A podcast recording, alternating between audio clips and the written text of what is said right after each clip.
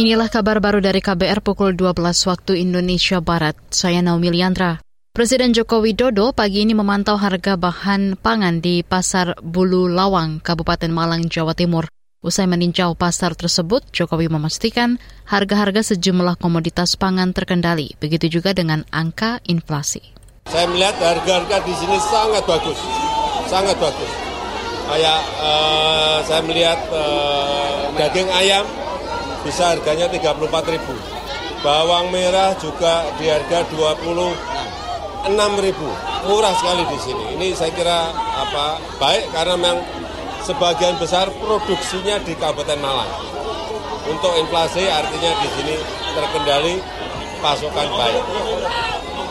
Itu tadi Presiden Joko Widodo usai meninjau harga pangan pasar Bulu Lawang di Kabupaten Malang, Jawa Timur.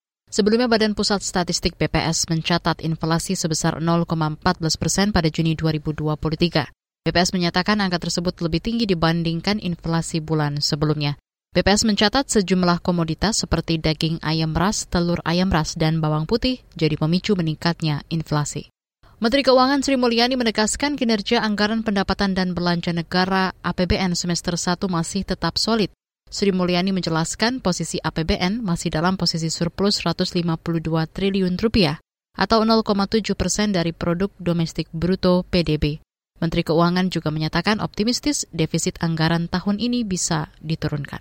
Jangan lupa bahwa APBN 2023 tetap didesain dengan posisi postur yang sebetulnya defisit. Jadi hingga pertengahan tahun posisi positif ini memberikan keyakinan bahwa defisit tahun ini masih bisa kita jaga dan bahkan kita turunkan. Bahkan keseimbangan primer di 368,2 triliun rupiah ini cukup besar bahkan dibandingkan tahun sebelumnya.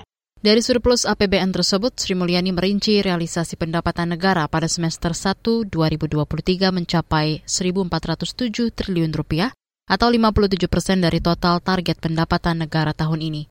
Menurut Menteri Keuangan, angka tersebut tercatat tumbuh positif 5,4 persen dibandingkan tahun lalu.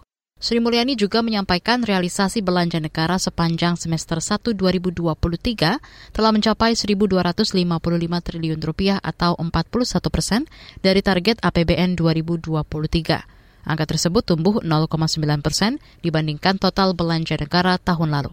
Kita beralih ke informasi mancanegara.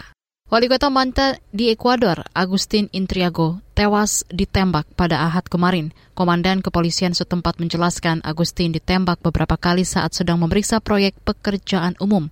Aksi penembakan itu juga menewaskan seorang warga dan melukai empat lainnya. Menteri Dalam Negeri Ekuador, Juan Safata, menduga dua dari empat korban luka merupakan tersangka pelaku penembakan.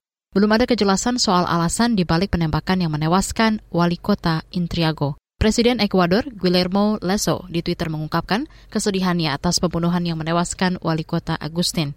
Presiden Lasso juga berjanji akan menghukum berat pelaku penembakan. Demikian kabar baru, saya Naomi Liandra undur diri.